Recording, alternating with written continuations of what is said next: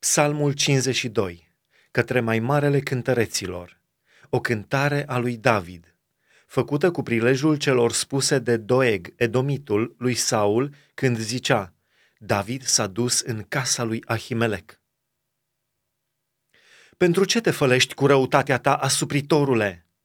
Bunătatea lui Dumnezeu ține în veci. Limba ta nu născocește decât răutate, ca un brici ascuțit, viclean ce ești. Tu iubești mai degrabă răul decât binele, mai degrabă minciuna decât adevărul. Tu iubești numai cuvinte nimicitoare, limbă înșelătoare. De aceea și Dumnezeu te va doborâ pe vecie, te va apuca și te va ridica din cortul tău și te va dezrădăcina din pământul celor vii.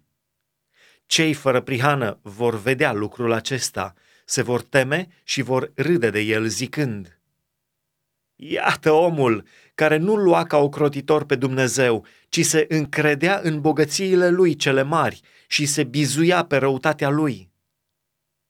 Dar eu sunt în casa lui Dumnezeu ca un măslin verde. Mă încred în bunătatea lui Dumnezeu în veci de veci. Te voi lăuda totdeauna pentru că ai lucrat și în fața copiilor tăi voi nădăjdui în numele tău, căci este binevoitor.